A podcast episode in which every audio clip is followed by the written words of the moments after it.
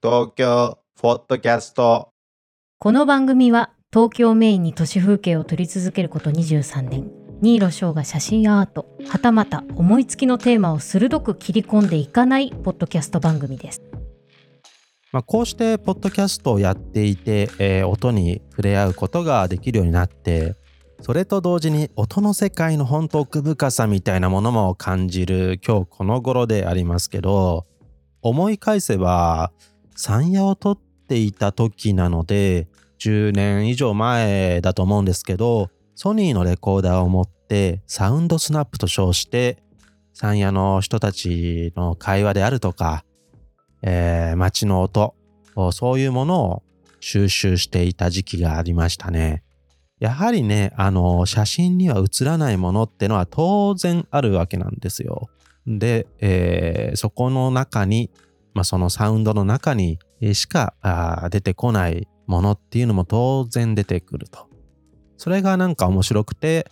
サウンドスナップという名前で、えーいろんなものを収録して、今でもハードディスクに入っているはずなんですけど、そういう感じでやっていました。で、まあ、山野の音だけじゃなくて、まあ、いろんな東京の中で、えーえー街の音、時にはこう立ち話をしている人たちがいて、その横にささっとこう立ったりして、で、こう見えないようにマイクをね、あの、袖の下からこう、左手に持って、右の袖の下を通して、えー何食わぬ顔をして、えー録音するとか。そのね、なんていうのかな。日常の中の人の会話の中にこそ、えー真実というか、えーなんかポロッと面白い貴重なものが出てきたりするんですよね。ある時は定食屋入って横におじさんがなんかタンメンかなんか食べていて、その咀嚼音を20分ぐらい撮っていたわけなんですね。まあ、サウンドスナップって行きはメモリーが空なんですけど帰りは結構パンパンになっている。でその音を聞きながら電車に乗って帰ると。なのでね MP3 とか、えー iPhone とかそういうものを持たなくても、えー電車の中で聴く音楽が得られると。その点においてはとても優れたもんだなと思ってただ20分そのおじさんの咀嚼音を聞きながら帰っていた時はさすがに自分は何をやっているんだろうと思ったわけなんですね。いやーあんまりいい気持ちではなかった。そんな話がありましたね。えー東京ホットキャスト10の位が2になりました。シャープ20。えー収録日は9月21日でございます。まあ、最近ちょっと思うことがあって、いやーなんか思うことというか、世の中ってちょっと危ない方向に進んでいるんじゃないかと。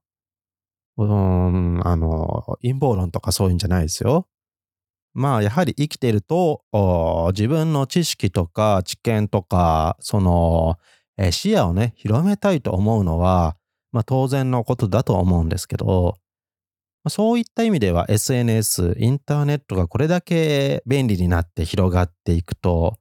もうね情報なんてものはいくらでもね手に入るようになったんですよね。えええー昔は図書館行ったり何か調べ物をするんだったら家から出て、えーどっか行かなきゃいけなかったんですがもはやねその必要性がなくなってきたと。もう情報も飽和しているというぐらい、えー簡単にね手の中にすっぽりと入るスマートフォンで、えーいろんな情報が手に入ってしまう、えー世の中になったんですが、なったはずなんですけどね。では、じゃあ、人々が豊かになったかっていうと、うんなんかそうでもないような気がするんですよね。東京ポッドキャストで、えーそんなことを思ったのもちょっときっかけがあって、自分はよく TikTok を見るんですね。まあちょっと前だったら TikTok っていうと女の子がこう踊っていたりとか、えそういう感じの動画で溢れてましたけど、最近、まあ最近といってもちょっと前からですけど、結構こうニュースとかまあ、映画の情報であったり、アートの情報であったりとか、そういう収集する手段としても使えるなっていうのも結構あるんですよね。で、まあ、いいか悪いかは置いといて、若干無法地帯的なところがあるので、まあまあちょっとアウトな情報も得られると。海外のペルーとかそこら辺では、ちょっとね、闇の社会とか、そういうものをちょっとリークしているような情報があったり、とにかく最近は情報が多いけど規制されているっていうところがあるので、TikTok っていうのはあらゆる情報がまあ垂れ流しされているような場所なので、こちらの方でしっかりと見極めて、え情報収集するということをすれば、非常に、えー、素晴らしいプラットフォームなのかなと、まあ、思ったりするわけなんですよね。まあ、最近、まあ、知ってる人は知ってると思うんですけど、もうここ最近いきなりバズった TikTok でもバズっていて、まあ本人たちは YouTuber なんですけど、まちょんまげ小僧えー、もう今日あたり150万人のね、登録達成してるんじゃないですかね。ちょっとまあ149万だったので、ただそれっていうのも2ヶ月ぐらい前はたったの1000人だったので、いや本当にバズっていうものをなんか生で見た感じですね。あの、ひき肉ですっていう例のあれなんですけど、いや、こういうなんかネットの歴史を見たっていうのは、まあ自分もね、当時リアルタイムで書き込んでいたんですけど、電車男、あれを2ちゃんで見ていたなんか時も、一つのウェーブに乗っているというようなね、そんな感じがしましたけど、ただこの150万人登録者数がいて、えー、本当に、えー、あのちゃんとか海外のインフルエンサー、えー、K-POP とかの人たちまで真似しているぐらいなのに、Twitter、まあ、X なんですけど、えー、そっちの方を除くと、全く誰も発信していないと。ちょんまげ小僧のちょの字も出てこなければ、ひき肉も出てこない。まあ、これは僕のタイムラインのせいなのかもしれないんですけど、いや、ほんとね、なんかこれって、TikTok ではめちゃくちゃバズっているのに、えー、Twitter 界隈では全く、えー、触れられないと。いや、これなんか、自分がメインとしているプラットフォームの違いによっ、そこの流行というか、どういう文化が流行っているかっていうものが全く異なっているってのはなんか怖いものがあるなと思って、TikTok メインでやってる人はひき肉がバズっているっていうのが当たり前のことであるけど、Twitter メインの人っていうのはそれを全く知らずに生きている。で、これっていうのはまあ今に始まったことではないんですけど、やはり SNS っって知らず知らずに自分の好きな情報だけが集まってくるプラットフォームなんですよね。一見、えー、能動的に情報を得ているようで、えー、実はものすごい、えー、受動的になっていると。情報をたくさん取得しているのではなくて、与えられた情報を自分が得ていると錯覚している。そんな感じがするわけなんですね。えー、そのタイムライン以外にも流れてくる広告っていうのも自分たちの検索結果が元に、えー、この人はこういう広告がいいだろうとか、まあ、だからその僕なんか最近音楽のねことを検索しているのでマイクとか、えー、そういう広告が増えましたしなんか知らないけどヤリスクロスばっか載ってるせいか、えー、ヤリスクロスに関するみたいなえー、バナー広告があったりとか、どこで情報を吸い取られてるかなんて分かったもんじゃない。まあそんな世界なんですよね。まあそう言って取捨択一しているということに気づかず、自分たちの世界観ができてしまっているっていうのは、なんだかね、このままでいいのかなってちょっと危機感を感じた次第なんですよ。東京ポッドキャスト昔は例えばこう新聞とかあって新聞ってのは、もういろんな情報が載ってるんで、自分が好きな得たい情報じゃなくても載っていると。ああ、こんなことあるんだ。なんてことがやっぱあるわけなんですけど、まあ、新聞取っているっていう人たちは結構減ってきていると思うんですよね。ってなると、じゃあ SNS 見ればニュースがわかる。分かったふりになってるけど、それって自分が欲しい情報だよねっていう。まあそういうこともあって、ちょくちょく僕は図書館に行くようにはしているんですよね。まあ新聞も取っていたんですけど、まあちょっとね、長続きしなかったっていうのがちょっとあって、えーまあなんかお掃除するときはこう新聞があると助かるわけなんですけど、ちょっとそれ以外の出番がなかったもので、なかったものでっていうのはなんかあれだな。えーちゃんと新聞もね、ね皆さん読んだ方がいいんですよ、本当は。うん。まあ、その代わり図書館に行っ、まあ、昨日ちょっと行ってきたんですよ。目黒区の図書館っていうのはサンマカードっていうのが必要なので、まあ、サンマカード。まあ、やはりね、あの、サンマは目黒に限るというわけなんでしょうけど、えーうちの近くの図書館は写真集も結構充実していて、えー昨日ね、菱田さんの、まあ、菱田祐介さんですね。あの、コリアっていう、あの、有名な写真集。えーこれ、林、林忠彦賞を取ったんでしたっけ？えー確か。いや、ちょっと違うな。何だったかな？忘れましたけど、えーまあ、あの賞を取った有名なやつで、非常にいい写真集ですね。あと、石川直樹さんの知床半島を見たり、あと、ピューリッツァー賞の写真全記録。これ、ナショジオから出ていたやつですね。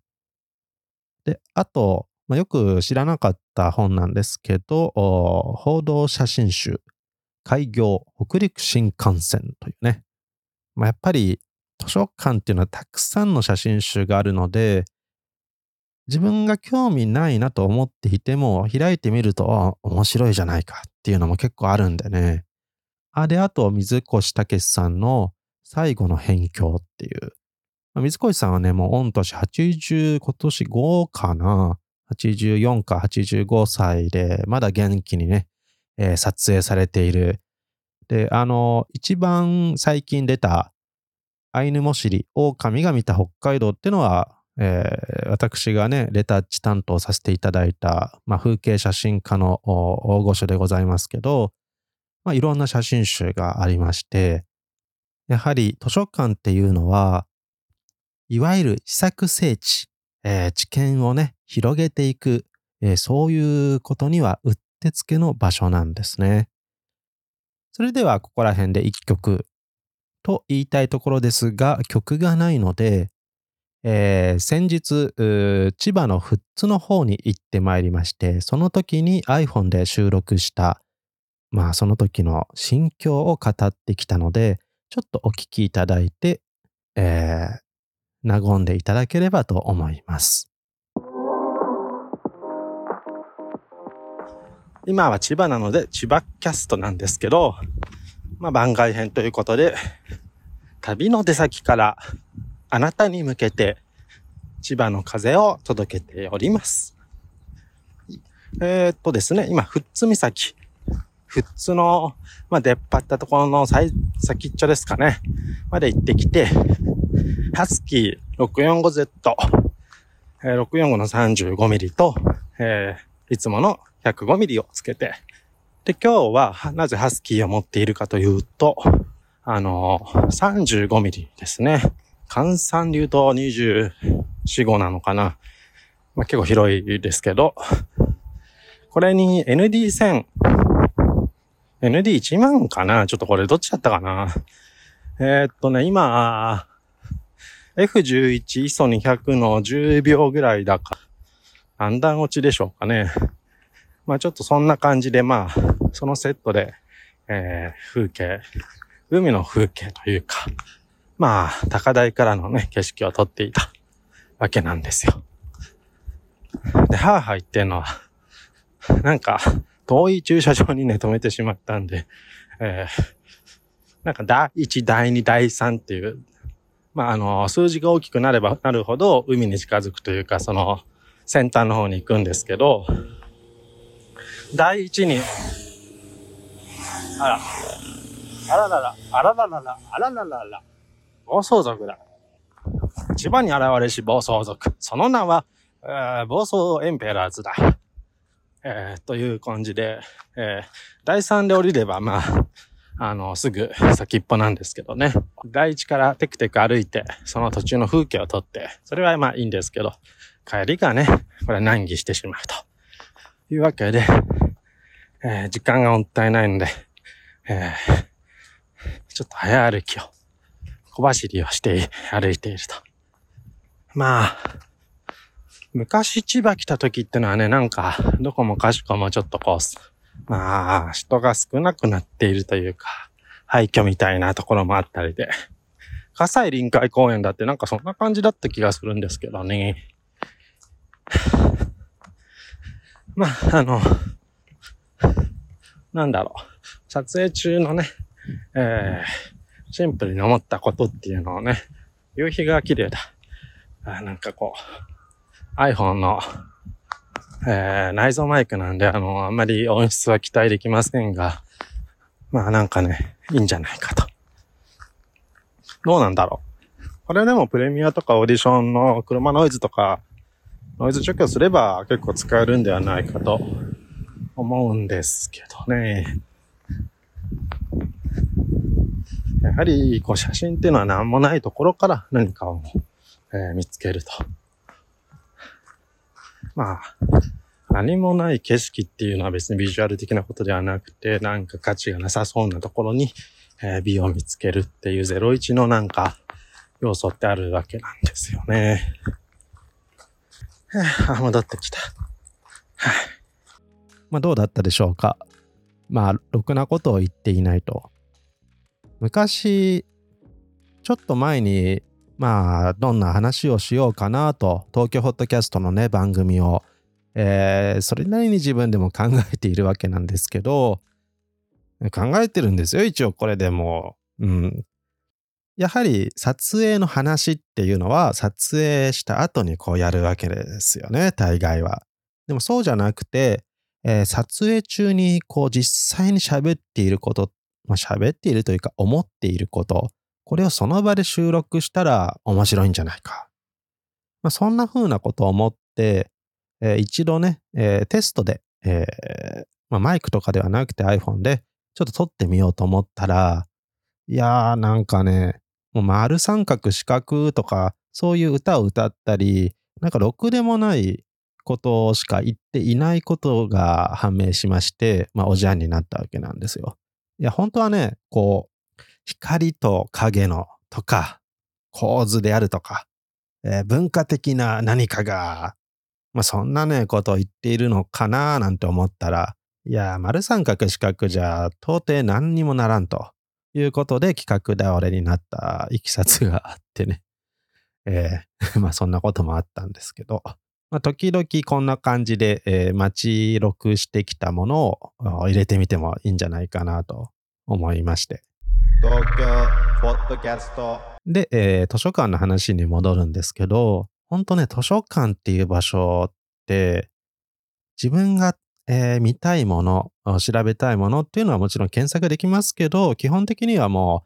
ういろんなものがあるんですよね。だから、いろいろ棚をこう適当に歩いていると、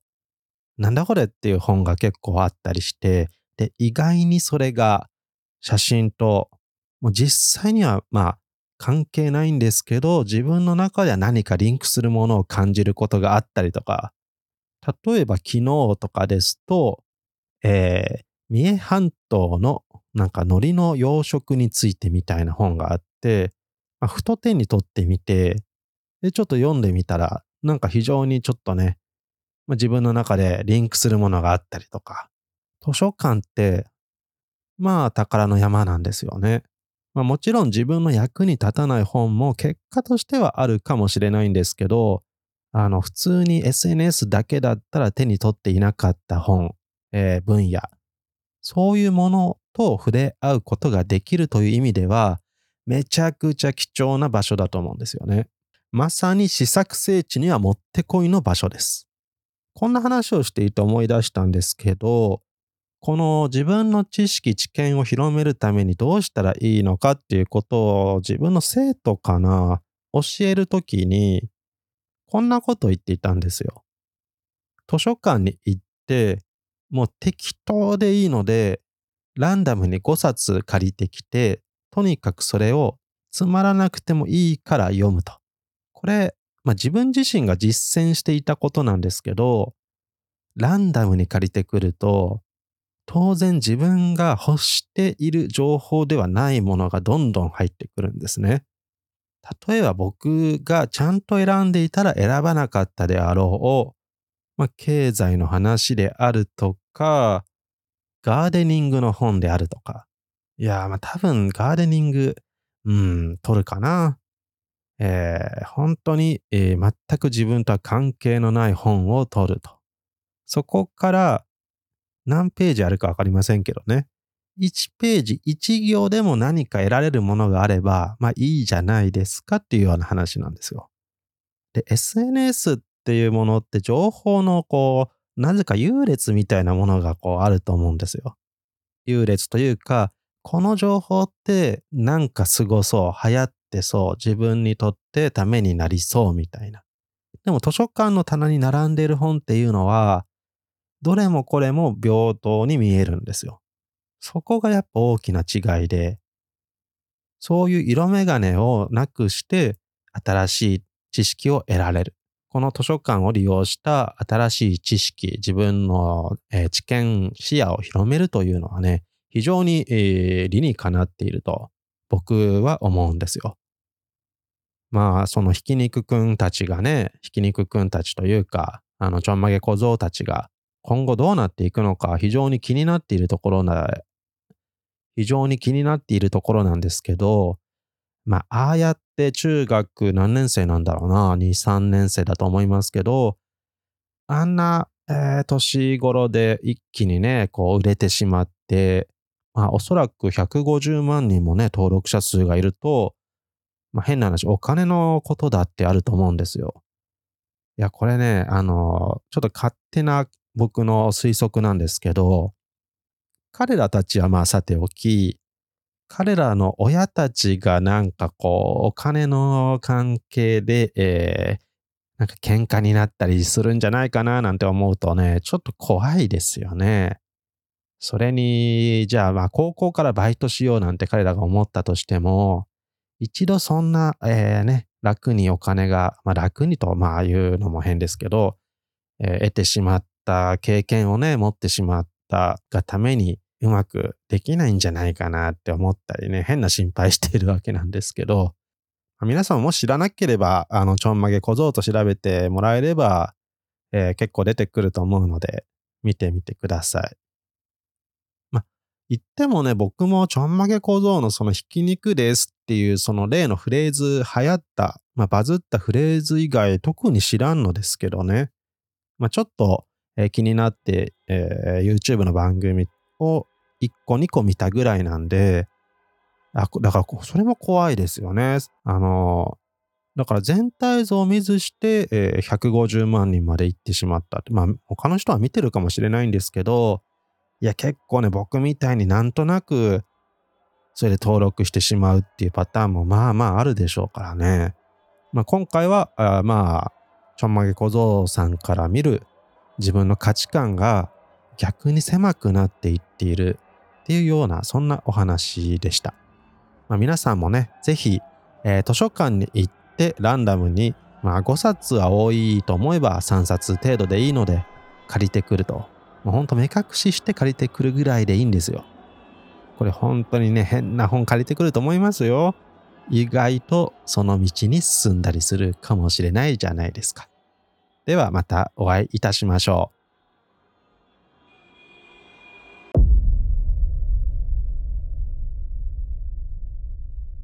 東京ポッドキャスト